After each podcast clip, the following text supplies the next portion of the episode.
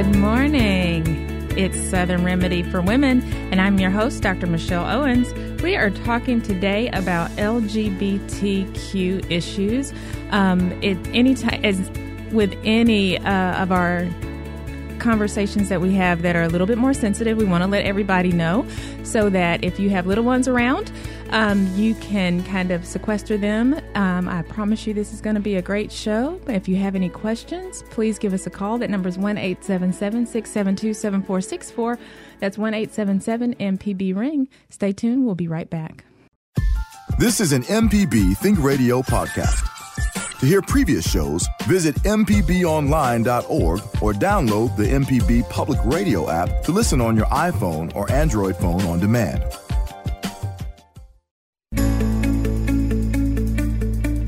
Good morning. From M P B Think Radio, this is Southern Remedy for Women, this show all about addressing issues of health and wellness from a woman's perspective.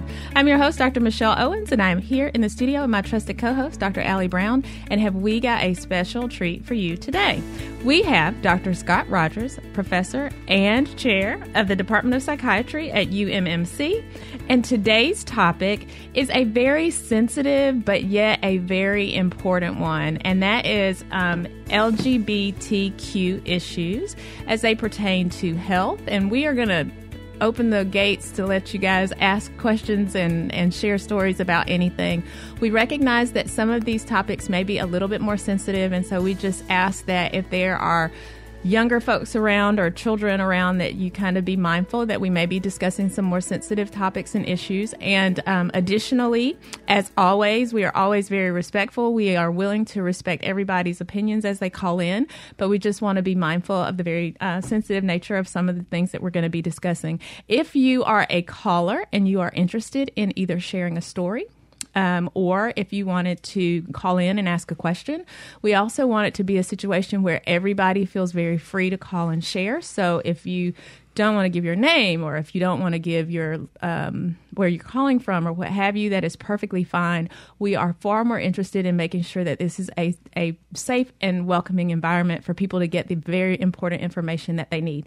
That number is one eight seven seven, six seven two, seven four six four. That's one eight seven seven M P B ring. If you'd like and you don't have uh, access to a phone, you can drop us an email to women at m p b online dot org. Dot org. Good morning. Good morning. Good morning. Doctor Rogers, um, for our um, listening audience, why don't you just tell us a little bit about yourself? Introduce okay. introduce uh, yourself. I, this is the first time we've actually got a chance to meet, yeah. So I was really excited that you accepted the invitation, and I'm looking forward to a great show. But tell us a little bit about yourself. Well, first of all, thanks so much for having me. I'm on- really honored to be here today. Um, I've I've um, I've been at the University of Mississippi Medical Center now for almost four years, and I came here to become the next chair of the Department of Psychiatry and Human Behavior. Um, prior to this, I, I was in Nashville, Tennessee for almost fifteen years. And um, Are you a Vanderbilt guy? You know, I'm we're S E C people. Guy, yes. We're S E C people. Those well, are fighting now, words. Now I'm an Ole Miss guy, I guess you could say, or a Mississippi State. I'm not sure. I don't take sides, but just very happy to be here. And um in terms of my professional background as a psychiatrist, I've, I've trained in both adult psychiatry and also in child and adolescent psychiatry, so I have board certification in both areas, and I'm also a co-founder and co-director of the um, Center for L G B T Q Health at the University of Mississippi Medical Center, um, along with Doctor Leandro Mina. Uh, and we... Um, As part of that, we have a, a clinic, a psychiatric clinic on Wednesday mornings at the Jackson Medical Mall that's an affirming, supportive clinic um, with a focus on L G B T Q health. And we have patients of all ages who come to that clinic and see me along with another psychiatrist, and we have um, psychologists working with us and social workers and nurse practitioners and a large group of people to serve the community. And so um, just for, we've been using the acronym just for clarification yes. for the people who are listening. We throw out a bunch of letters. Um, yeah. Can you help clarify for everybody sure. exactly what we mean when we say, say L G B T Q? Yes. And I don't so, know, and sometimes I, right? And sometimes, sometimes I, I, and we can talk about that too if you like. Um, so the L stands for lesbian, which refers um, to sexual orientation, and it uh, refers to women. Um, G stands for gay, and gay can be men or women. It's also related to sexual orientation. Um, B is bisexual, and can refer to men or women. Um, T is transgender, which relates to something called gender identity, which we can talk about mm-hmm. if you'd like. And then um, Q stands for queer or questioning, and I stands for intersex. And um, intersex is, if you'd like, we can talk about each of like these terms, sexual orientation, yeah. gender identity, intersex, if you'd like. Yeah, I think we will at some point kind of okay. just for clarification, because I'd like for everyone to kind of be on the same page. And I sure. think that sometimes understanding exactly what the acronym means, what those yes. individual terms mean. Yeah, I wasn't familiar with the I. And someone right. said to me the other day, oh, don't forget the I. I was don't like, D- I. what do you mean? So, yeah, I'm learning a lot uh, yeah, as well. I, and that's, I mean, that's kind of the, the I guess, at the source of what we try to do here is just to right. kind of make sure that we're disseminating, you know, mm-hmm. accurate information mm-hmm. for people and to give people more information. And I think even for those people who may um have felt some connection to that per, the broader L G B T Q I community, but haven't really been able to or even felt like there was a particular place that they necessarily fit in. And I think that's one of the things that we as as, as individuals, like mm-hmm. innately, we, we seek out mm-hmm. those those places, those communities, those groups that that we can identify with. And um, so being able to have a conversation about a, a, a decent-sized segment of the population who struggles sometimes to find that, whether it's in the way that things are portrayed in the media or what they experience in their communities, I think is really important. But getting a, at least that baseline understanding of like what the definitions mean and and what people who may identify in those ways, like, what does that mean when somebody that you meet on the street mm-hmm. says that, so that it's not just what you think, but you actually know what they mean when they when they use those terms. So that's right. really important. Once again, guys, the numbers, one eight seven seven, six seven two, seven four six four. That's one eight seven seven M P B ring. You can always drop us an email to women at m p b online dot org. So I think that's a great place to start. So okay. why don't we just kind of break it down um, even further into, and I like the way that you started out by at least acknowledging that there's the difference between just the straight sexual orientation, because I think that sometimes people can oversimplify it to just being about a sexual orientation issue um, and not really recognizing that for for many people, for most people, it's much deeper than that. Um And so making it the true full process and multidimensional e- experience that it is, as opposed to something that's very, it, in many instances, is just a very small part of how people identify individually. Um, so, yeah, so go ahead. Okay. Well, yeah, feel free to stop me um, if, if you have questions or, or if callers want to ask questions. I'm happy to to stop. Um, but the the um, the first part is is sexual orientation. Um, sexual orientation refers to an enduring attraction that you have for other people. And um, that can be a an opposite sex attraction, or it can be a same-sex attraction, or it can be attraction to both sexes. So if a person has opposite sex attraction, The the term used is straight. So you say that person is straight. If a person has a same-sex attraction, that's referred to as gay. And that can that can be a term used for men or women. Women have a specific term as well, which is lesbian. And lesbian is a is a um, not a word that you would use to describe men, but but for women. Um, and then there's bisexuality, which is where you have an attraction to both men and women. But it really refers not so much to sexual behavior, but more an enduring uh, attraction that you have to either a member of your own sex or opposite sex. People have sexual behaviors that can be same-sex or opposite sex and not necessarily identify as gay or straight. So you can't always take a person's, you know, um, sexual behavior and make assumptions that this person is gay or straight or bisexual. It really is about what is enduring and how they identify, how they see themselves. I love that, separating the behavior yes. from just like the the difference between a behavior versus something that's much right. deeper than just the an sense outward. Of who I am. Exactly. Yes, because being gay and or bisexual or lesbian, it, it really is. It is. It is more than just the person you sleep with at night. It's it's a broader um, sense of self than that. So it's uh, we're we're a lot more holistic in the way we view that. Um, then, if you talk about transgender, it's that's really something quite different. Um, transgender, the, the transgender is related to a different term called gender identity, and gender identity is something that forms around the age of three or four, and it refers to a person's psychological sense of being male or female. And you're not born with that sense um, of being a boy or a girl. Um, but around age three or four, what we know is that people begin to identify as a boy or a girl. It's a social construct in many ways, though. In some they, ways, yes. There's a lot of social, I mean, even let's, so I, I always throw in my O B G Y N kind mm-hmm. of uh, experiences here. But something as simple as, so from the minute that we do the, gen, now gender reveal parties are the big thing. Yeah. It used to be that everybody wanted to know what the baby, what what's the gender of the baby. Now right. people want to wait, and we have a big party to celebrate, or and in many instances to find out or to reveal what the gender of the baby is. And I think that from that point on, it's the, is it pink or is it blue? And and so it's even in how people design their nurseries, and the little girls always wear pink and their bows, and there's this and there's that. You just in the way that socially we've created, whether it's marketing, by the way, little girl stuff that is exactly the same as boy stuff. Like, for example, little girl swim caps. If they're pink, they cost a little bit more. Everybody says girls are more expensive. I say that now that I have a girl. It's really true.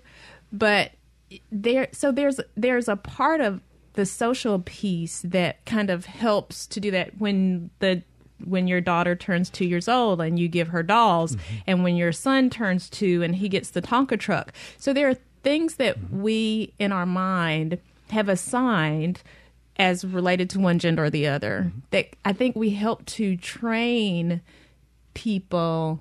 train children into what we believe or what the expectations are about what mm-hmm. they should do based on their gender.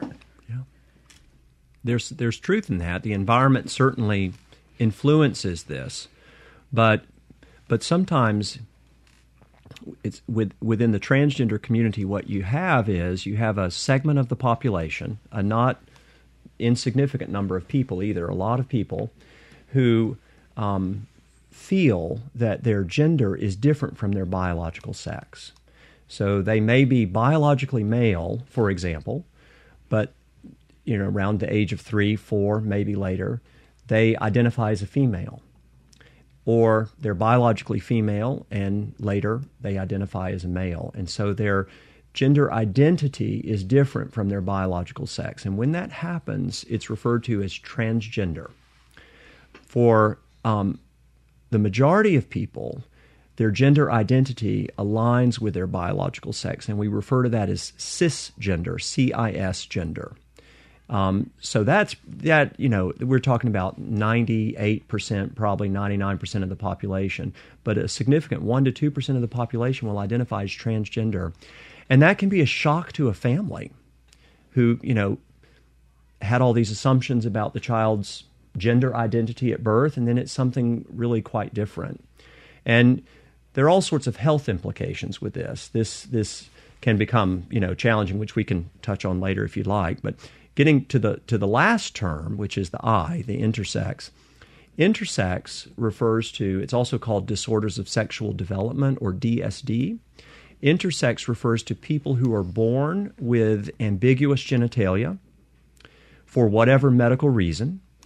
And the doctors and the families struggle really with the the the the gender reveal. You were talking before mm-hmm. about gender reveal. Sometimes it's not so easy to know because the genitalia is unclear. Yes, and I've, so, I've, I've seen that right, a few times. Yes, right. Mm-hmm. And so when that happens, um, especially historically, the doctors will look at the anatomy and make decisions about what can be done surgically.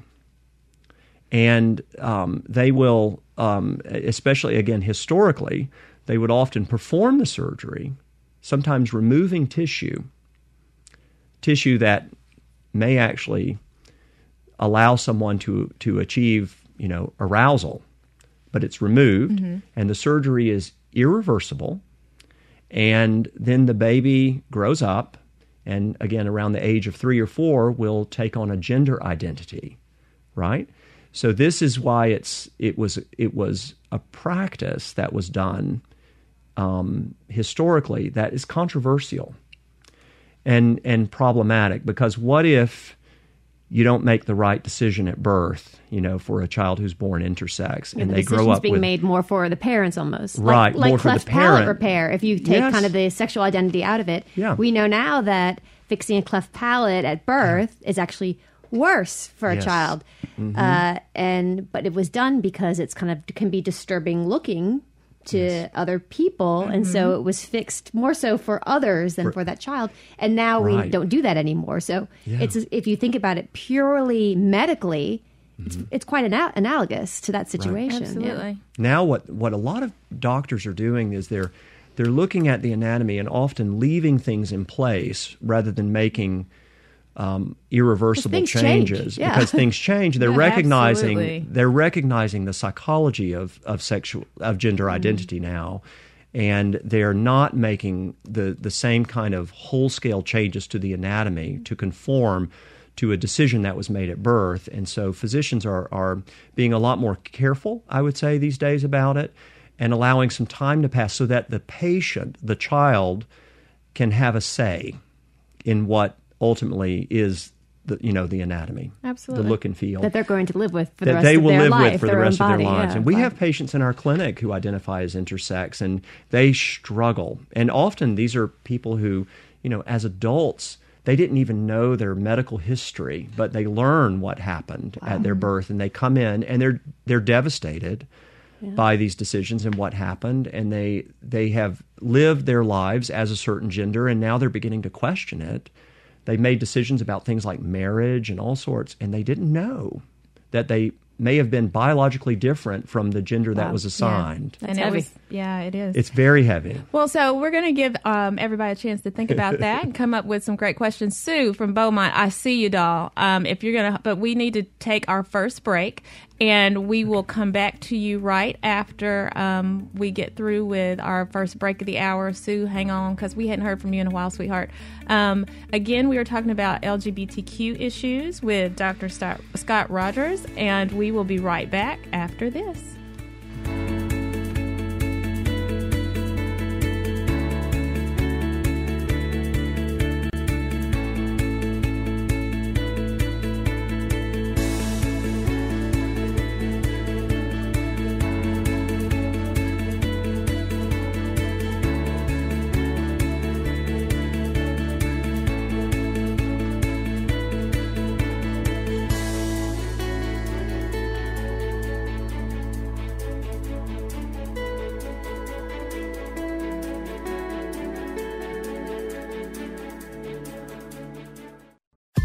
This is an M P B Think Radio podcast. To hear previous shows, visit m p b online dot org or download the M P B Public Radio app to listen on your iPhone or Android phone on demand.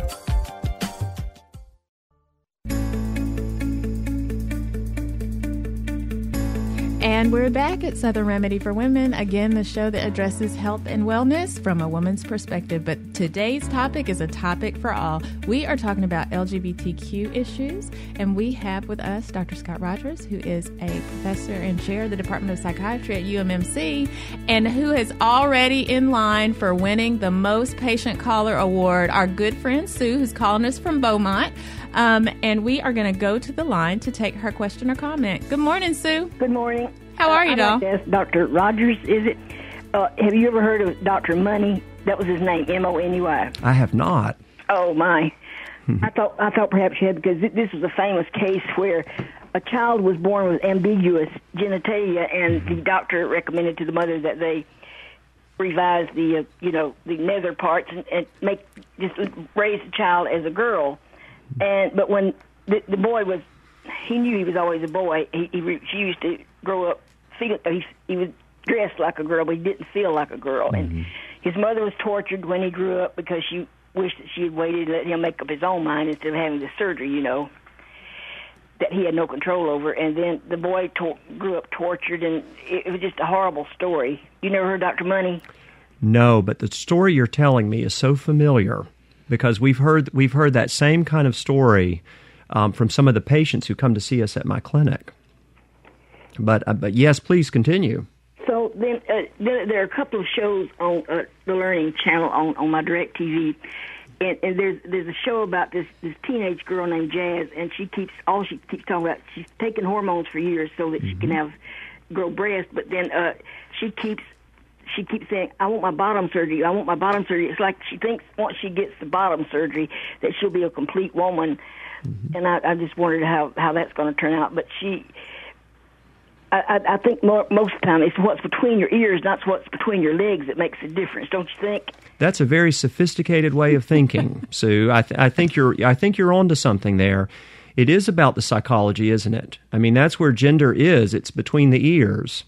So you have your your you know your your anatomic um, uh, your your anatomy, but then you have your psychology, and and uh, and and that's important to consider. These are tortured people to me. They have another show about middle-aged men who have always suppressed their female side. Now they want to be females.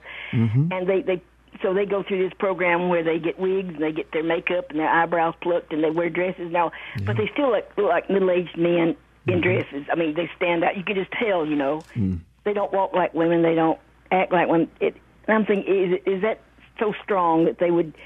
One character there has a wife who's having a baby, mm-hmm. he's lost his job, and yet he's determined to go and get this transition, you know, where he starts the female hormones and everything. Right. And so it's not about what you want. Sometimes you may want something, but you sometimes you have to suppress what you want for the people's sake around you. He's got a wife, he can have a baby. Mm. This man should suppress what he wants. Just because you want something doesn't mean you should do it. Do you know, sometimes, Sue, when... when you have to live your life in a in a way that doesn't feel authentic, it takes a toll on your psyche. It really does. And and pe- this is one of the reasons why in the transgender community you have such high rates of depression, anxiety, and and suicide. It's one of the most at-risk groups of people, both for children, adolescents, and adults. The transgender community, these kind, the, the person you just described, is at very high risk for for depression and suicide, and drug and alcohol abuse as well. And so we, we spend a lot of time working with these families, and it's, you know, they're they're making very tough decisions. They're living through a, a whole lot of hardship and, and unfortunately, I hate to say it, but discrimination. Discrimination in the workplace, dis, you know, discrimination within their own family sometimes. Um, so it's these are these are often people who are who are troubled. But as but you know, there is hope, and that's what I would want to say very clearly to everybody who's listening today is there is hope because with with some assistance and and and, and good guidance, people can become authentic to who they actually are, and they can reduce um, uh, the risk of depression and risk of suicide. And that's what we're working on at the university now in our clinic. Yeah, I think it's really important. Um, you talk about authenticity, and I think for those of us who have the luxury of being able to live what we view as an authentic life mm-hmm. and to feel that um, most of our choices are or the way that we live is under minimal scrutiny. Mm-hmm. Um, I recognize that for many people, though, that is a luxury and a liberty that is oftentimes, I think, taken for granted. And I think um, many of us who do get to take that for granted also don't always open our minds to the thought of what it's like to wake up every day and to live your life as someone else that is just not comfortable. I mean, it's worse than, you know, wearing a pair of ill-fitting shoes because at least at some point you get to take those off. Mm-hmm. But for a person who never really gets a chance to to be who they are, um, to be able to love who they love without, you know, fear And I, and fear, I think, is another part of it, because um, you mentioned discrimination. Um, and, and at sometimes discrimination is just the tip of the iceberg. Oftentimes, the, uh, many people can be targeted as, um, and and be the objects or the focus of violence.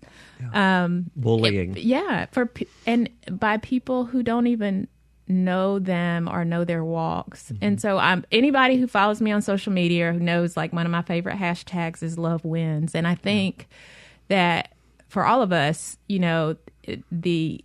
I think something innate in all of us as human beings is the desire to to be loved and to feel worthy of love and to be able to give love. And um, so I'm all for the things that allow that to happen, for love to flow freely from one person to another. Um, and I think that if we all go back to that, like, that just to me seems like a very great place to start, because if you look at a person across from you who you may or may not know, but if you see them through the lens of love and you want them to have an opportunity to to be their best selves or to feel comfortable in their skin, that that's a great place to start. But thank you so much, Sue. I think you've got one of the quotables. I'm going to start keeping quotes from this show. But when you said what's between your ears and not between your legs that makes the difference, that's got to be one that we're going to keep. Okay? I like right. your ill-fitting shoes one, too. But huh. you can take them off at the end of the day. Indeed. Mic drop. I mean, well, I mean, that's, I mean, it's true. If it were that simple. But if you can imagine, like, putting on that guise of having to be someone that you are not every day, and, mm-hmm. and for it to be external factors mm-hmm. or fear or other things that motivate you to do that, as opposed to just being able to wake up and be who you are. I mean, I can't imagine what that's like. Mm-hmm. Um, and so now we're going to go on to Marcia, who's calling from Jackson. Good morning, Marcia. Hey, good morning. Um, I didn't. I came in around fifteen minutes. I don't know if you've discussed this before or not, but I was wondering. You know, I've gotten in an argument with friends. I was wondering if research has been done on the causes of homosexuality, and if there is possibly a biological uh, explanation for it. In other words, God made you that way. Um, anyway, I'd, I'd like to hear what y'all have to say. Well, sure. Marcia, thanks so much for calling in. I think that um, there has been a lot of research on this topic. It's interesting to think historically of how, um, when you talk about causation of being straight or being gay, it's there. There, historically, if you look way back, um, I, I'm I'm sorry to say that my specialty, my field of psychiatry, did a disservice to the population and the community, because there was a a long-standing theory um, dating back to the nineteenth century that blamed parents for um, uh, same-sex attraction, homosexuality. And uh, that that has now been thoroughly debunked. That is a myth that we know is not true. Um, and we now know that there is, in fact, uh, biology. And I'll give you just one example of a study that was done in Boston Um, back in the in the nineties, um, by someone that I knew when I lived there, and it was um, it was a, a study that looked at twins, and as you know, some twins are, are are born from the same egg, which we call monozygotic, and some twins are are fraternal and born uh, with different eggs, and they're called dizygotic. So they followed if one twin from a um, uh, monozygotic pair, if one twin is gay, what are the odds of the other twin being gay? And they found that the concordance rate, or the rate at which um, it's the same, is around eighty percent, but it wasn't one hundred percent, but they're genetically identical. So that was interesting. Then they looked at the dizygotic twins, people, you know, with different genetics, and they found that the concordance rate was around forty to fifty percent, so it was less. So it proved that there was a biology, that the genetics did play a role, because these are people who would be born into the same families, experience the exact same environment as they were growing up, and yet we saw different rates of concordance um, re- regarding uh, their sexual orientation. But it also showed, and this is important, that environment does play a role, and we don't know exactly how. It could be something that's related to the perinatal period, right? Mm-hmm. It could be something related to um, hormonal fluctuations. It's just really hard to say. But the you know there there is the sh- the short answer to your question, though, Marcia, is that there is biology involved. Wondering too if maybe because, especially this is little boys, yeah. when they are when they're transitioning from a female embryo or whatever, you know, into a boy, is there any possibility that maybe something hormonal, something from their mom might interfere or or change things? I'm just yeah. curious if, if that yeah. that might be a possibility. You know, so the the the other thing I would say about um, the the the whole topic of of, um, of sexual orientation is that. Back in this, this is your question just triggered something that I wanted to point out for all the, the, the people who are listening today. But back in the um, um, early part of the last century, people regarded homosexuality as an illness. It was regarded as a psychiatric illness, and in nineteen seventy-three, the the American Psychiatric Association, as they were um, creating D S M three, the third um, uh, edition of our diagnostic manual that we use for um, all of the illnesses that we treat, they decided that it was not an illness and that they would re- remove it from the diagnostic manual. Since that time, since nineteen seventy-three, Um, all of the leading scientific groups and academies um, have stated um, very, very clearly that they that they do not view uh, being gay as an illness. And the same is true of the transgender community. We don't see that as illness. We see that as normal variation. So these things that happen um, in, you know, in utero, when we are, you know, a fetus, and um, and there are these hormonal changes and fluctuations, um, it it it probably does have an effect on. I mean, it most definitely does have a, an effect on the way we grow and develop as as human beings. But the outcome is considered normal, regardless of whether we are gay or straight or bisexual or transgender. That's that's kind of what I. Thank you. I appreciate that. Oh, you're welcome. Awesome. Thanks so much for calling. Well said. All that, right. That was you. a great question. Have a good it weekend. It was. I appreciate it. And next we're going to go to Stephanie, who's calling from Holmes County. Good morning, Stephanie. Hello. I'm a little nervous. um, do you want me to just go ahead and tell you what I'm calling about? Absolutely. Go ahead. Share your okay. question or your thoughts. It's fine. Um, okay. So um, I'm straight. And, but I have a sister that's um, a lesbian, and uh, we don't have any problems with that. Um, she's got a partner, and her partner is disabled and has uh, a small income from disability.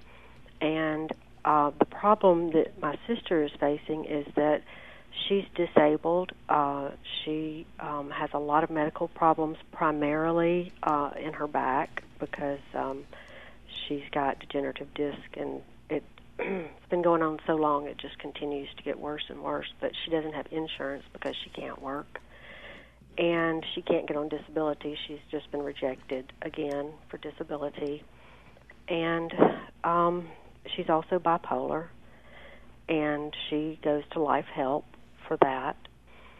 And, you know, a lot of times in the medical community, people don't always accept your um, being gay or whatever, you know. Uh, any counseling that she got was by someone that doesn't necessarily understand being gay. And um, I was really wanting to find out uh, two things.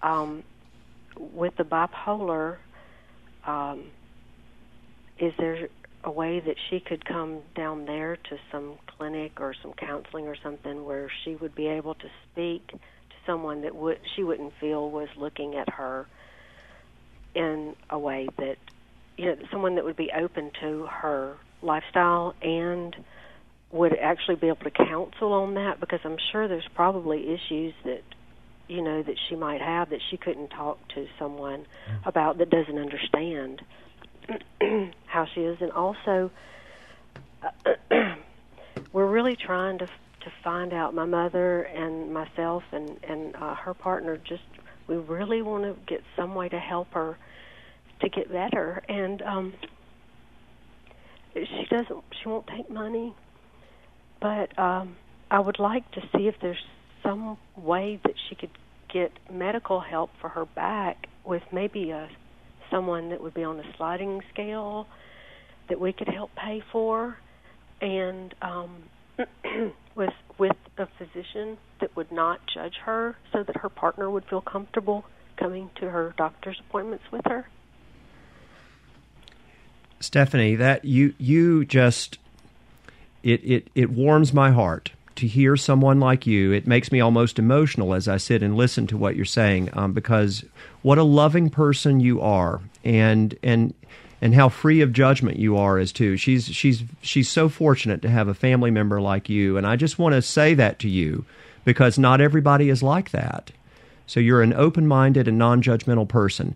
I'm so glad you called too, and I'm I'm glad you overcame your nervousness to give us a call today, because this what I would what I would say is we in our clinic what what I've done is I've worked with physicians from other departments, um, including obstetrics gynecology, the internal medicine group, pediatrics.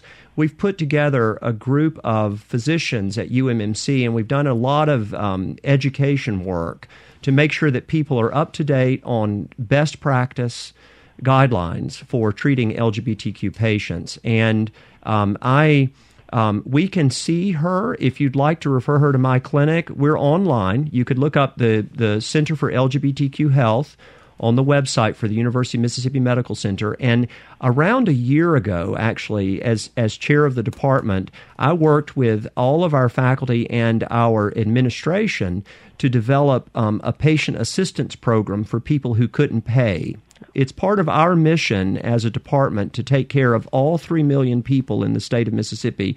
We don't want to exclude anyone from our care. And so we will do everything in our power to see her and manage her bipolar disorder, and also get her connected to other physicians with her back issues and any kind of pain management issues you have. We're more than happy to get involved, and we, we're quite passionate about it. Thank you. We just really have been lost as to what to do to help her and who, who to contact. So this is yes. a miracle to me that I heard y'all on the radio. This is the first time I've ever heard this show before. Um, okay, yes. uh, so I, I so, go online to the U M M C website and go to right. the Center for L G B T Q Health. There should be a phone number there, or you could always just go to our department and just she'll someone from your family um, can just call in and make an appointment. Let them know when you call that you want to, you want her to be seen in the in the clinic for L G B T Q Health. Okay. And we meet on Wednesday mornings at the Jackson Medical Mall, and, and I'll get to be a part of her care. So wonderful. Okay. Thank you so Thank you so much for calling. And I plan to call back one of these days to tell you that she's doing so much better. I hope that happens. I, we're, I'll tell you this, we'll do our very best. Thank you so much. Okay, thank you. Bye-bye. Okay, so um, I know dead air is not good for the radio, but I need to take a minute on that one. So um, maybe we can take a break so Owens can dry her eyes. Um, I'm... That was just really amazing. I don't know how you could have heard that and not been moved. So we're going to go ahead and take a break and grab your Kleenex. Um, we still have our phone lines open, so if anybody else has any questions, needs help, we are here. It'll be our probably last break of the hour, so um, please feel free to give us a call, one eight seven seven, six seven two, seven four six four, one eight seven seven M P B ring. Southern Remedy for Women. We'll be right back after this.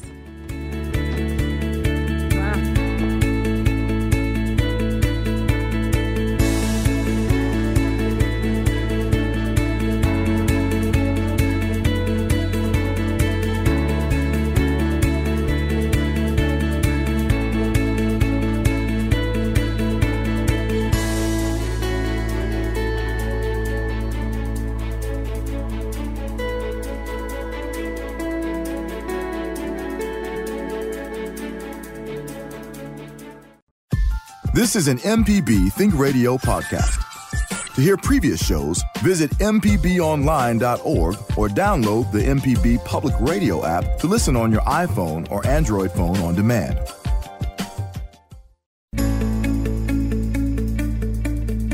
And we're back at Southern Remedy for Women, the show about addressing issues of health and wellness from a woman's perspective. I'm your host, Doctor Michelle Owens, here with my co-host, Doctor Ali Brown. And we have a special guest, Doctor Scott Rogers, who is professor and chair of the Department of Psychiatry at U M M C. And we are talking about L G B T Q issues. And boy, if you are just tuning in, you have already missed a treat. So I would strongly suggest that you either listen to the podcast or download the M P B app so you can catch up on everything that you've missed thus far. Um, our phone lines are open. That number is one eight seven seven, six seven two, seven four six four. We do have a couple of other callers on the line, so we're going to go straight to the phone lines. And we are going to hear first from Dennis, who's calling from Corinth. Good morning, Dennis. Good morning. And what's your question? Um, well, it's not a question; it's a comment.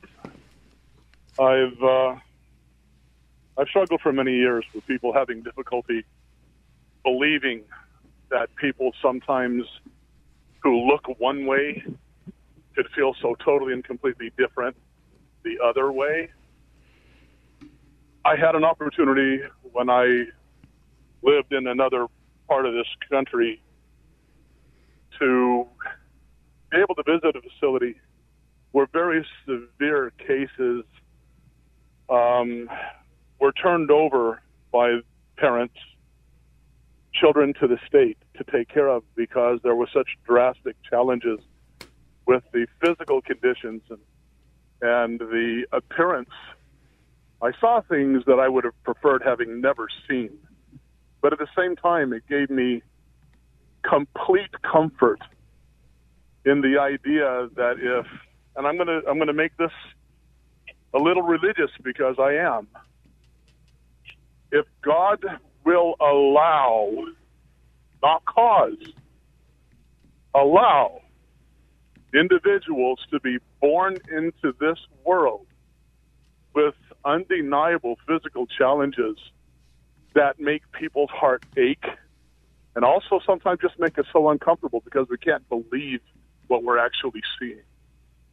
I find no challenge at all in understanding that there's the opportunity for something as magical as our bodies to have an internal condition that maybe didn't tweak itself quite right, that makes us, or oh, let me just restate, maybe tweaked us a little different, that people find so intolerable.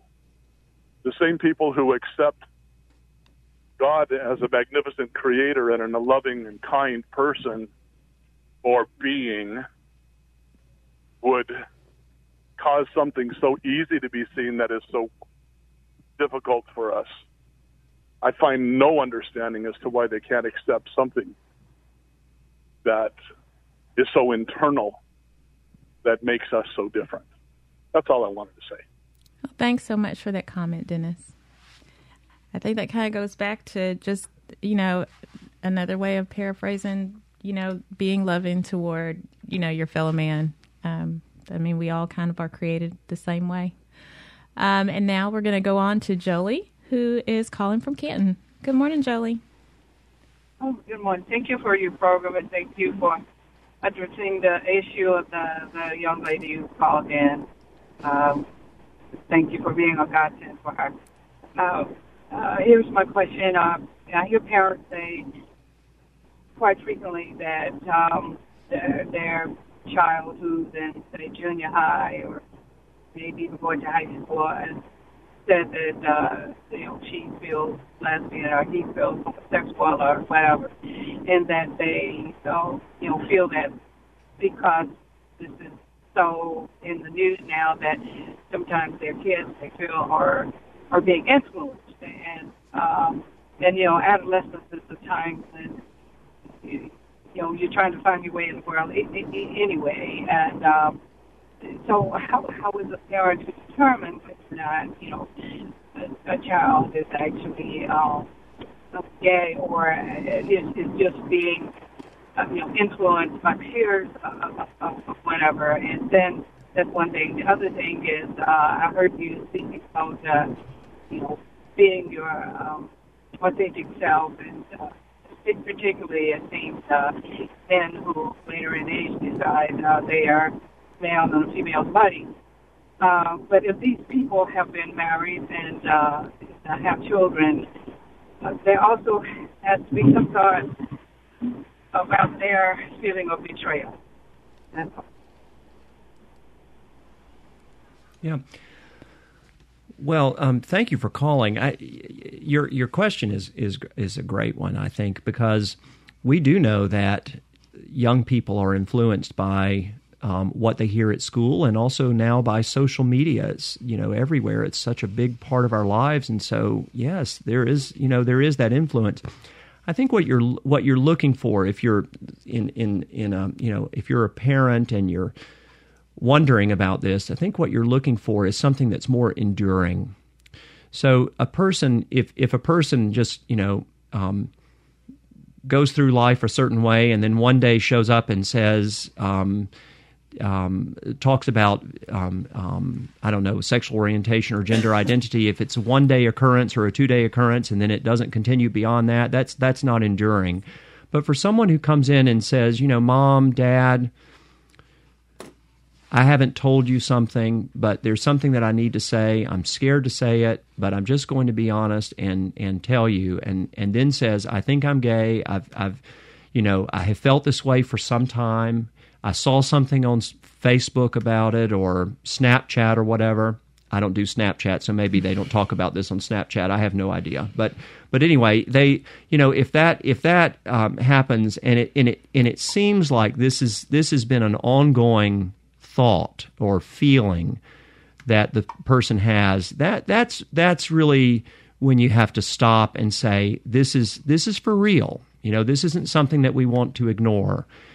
The the what creates difficulty for young people when they're coming out, or for adults when they're coming out, is when they they come out to someone. There's the word, the term we use is coming out, right? When you come out of the closet and you tell people Um, that you're, you know, you think you're gay or bisexual or transgender, you're coming out of the closet. When people do that and the family or friend group around them rejects them and says, look, this is a, this is not how, this is not tolerable within our family. We're not going to allow this. We have, you know, I don't, I, we haven't talked about this yet on the show, but there's a very high rate of homelessness in the L G B T Q uh, community, especially in the youth community. And um, in Nashville, where I lived for um, a long time, forty percent of the youth in their teen uh, homeless shelter identified as L G B T Q. And, you know, of course, that's a disproportionate amount of the um, youth in the state of Tennessee, but forty percent of them identified. And these were kids who came out and they were kicked out of their homes and they're homeless and they're wandering the streets and they're getting themselves in trouble for all variety of reasons. And so it's just real important as a parent to just be thoughtful. If some, if if you know your your child comes out to you and and and starts talking about these things, be really thoughtful about what you say and how you respond. And I think going back to Doctor Owens and her comment about love, I think that's so important. For me, I, it's love is just unconditional. And I think that you you love your your child no matter what. And you, you sometimes you may not understand things, and you may be confused by things, and and but there's an opportunity for growth. Even you know, even if you are middle aged or older, there's always opportunity for growth, and and it's important to try to learn more about it um, before you judge. Um, so that you asked a couple of questions in there, but I think I addressed the first one. Is that okay, jo- Jolie? Did I answer the first question? Uh, uh, yeah, uh, the other one was about uh, feelings of betrayal. Of, oh, yeah. By, by a spouse, uh, from someone who wants to be his authentic self, like going right. transgender. It's it's it's so hard. You know, I, I this is so hard. I, I I know exactly what you mean, because we enter into relationships and um, we take vows and we we in, you know m- marriage happens sometimes. We have kids. And then we find ourselves struggling with these kinds of things. And then the question is, well, really, what do you do? I think that's a that's such a, a, a tough position to be in. And people deal with this in very different ways. Um, and it, it really is, it's up to the individual to to determine how to how to best deal with it. But it's a struggle. It's a struggle not just ending the marriage, but also staying within the marriage when you're going through something as as troubling as that, right? So it it it's It's it's hard to it's hard to determine. It's each individual has to make a decision about what to do. All right. Well, thanks so much, Jolie, for your call. Um, we are actually, um, Nina, who's on the line from Ocean Springs, we are down to our last thirty seconds. So um, if you'd like to stay on the line, we can uh, answer your question as soon as we wrap. But we just are so grateful for having you here with us today, Doctor Rogers. You know we're going to have to have you back because we still got people who are going to be hanging on the line to talk to you after the show. Um, but... Um, Any parting uh, words or things that you want to say? I think we've touched on quite a few things, and I love the fact that we were able to talk out about the importance of support for people when they get to a place where they want to share that. Mm-hmm. Anything else you'd like to share? Well, I think we, we touched on all the important issues, and I just want to say to both of you how, how much I appreciate your invitation to be on the show. I've really enjoyed it, and I'm happy to come back anytime. Wonderful. We are going to take you up on that. Today's Southern Remedy was produced and engineered by Jay White. With Doctor Ali Brown, I'm Michelle Owens. Thanks so much for being with us, and join us next Friday at eleven for Southern Remedy for Women. N P R's Here and Now is next on M P B Think Radio.